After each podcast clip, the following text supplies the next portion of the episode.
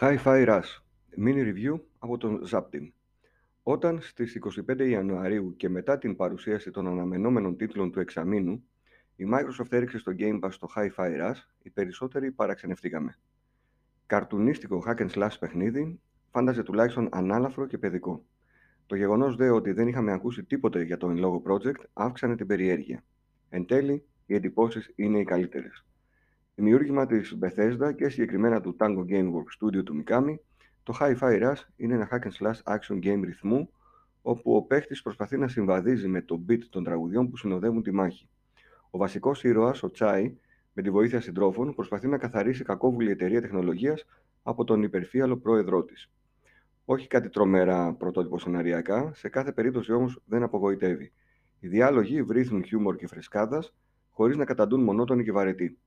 Ο παίχτη θα βρει τον εαυτό του να γελά πολλάκις με τα αστεία που πετούν σε άκυρες στιγμές οι πρωταγωνιστές και θα δεθεί με το σκοπό της ομάδας, αφού ο κάθε σύντροφος έχει και μία μικρή ιστορία για τον λόγο για τον οποίο προσπαθεί να ανατρέψει το βασικό κακό της υπόθεσης.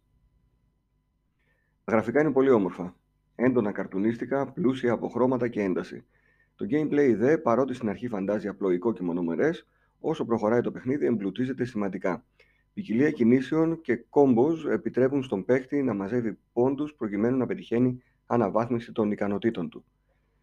Σε όλη την πορεία του παιχνιδιού, ο βασικός ήρωας έχει την αμέριστη συμπαράσταση των συντρόφων του και της γλυκύρα της γατούλας, που τον βοηθούν σημαντικά στη μάχη, καθένας με ξεχωριστές ιδιότητες και πρακτικές. Ο παίχτη, όσο προχωρά στο παιχνίδι, θα απαιτείται να κάνει γρήγορες κινήσεις προκειμένου να ανταπεξέρχεται των πολλαπλών εχθρών, οι οποίοι με τη σειρά του παρουσιάζουν ικανοποιητική ποικιλία και διαφοροποίηση δυνάμεων και δυνατοτήτων στην εξέλιξη του παιχνιδιού. Στις 8 με 10 ώρες ενασχόλησης μέχρι το τερματισμό του παιχνιδιού, οι εντυπώσεις είναι άριστες.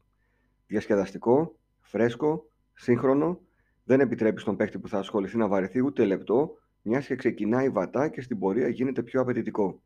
Ο συνδυασμός μουσικής, φώτων, έντονων χρωμάτων και εθιστικού συστήματος μάχης δένει αρμονικά. Αξίζει να αφιερώσει κάποιος τον χρόνο του για μια καινούργια σχετικά ιδέα, μακριά από τα τετριμένα.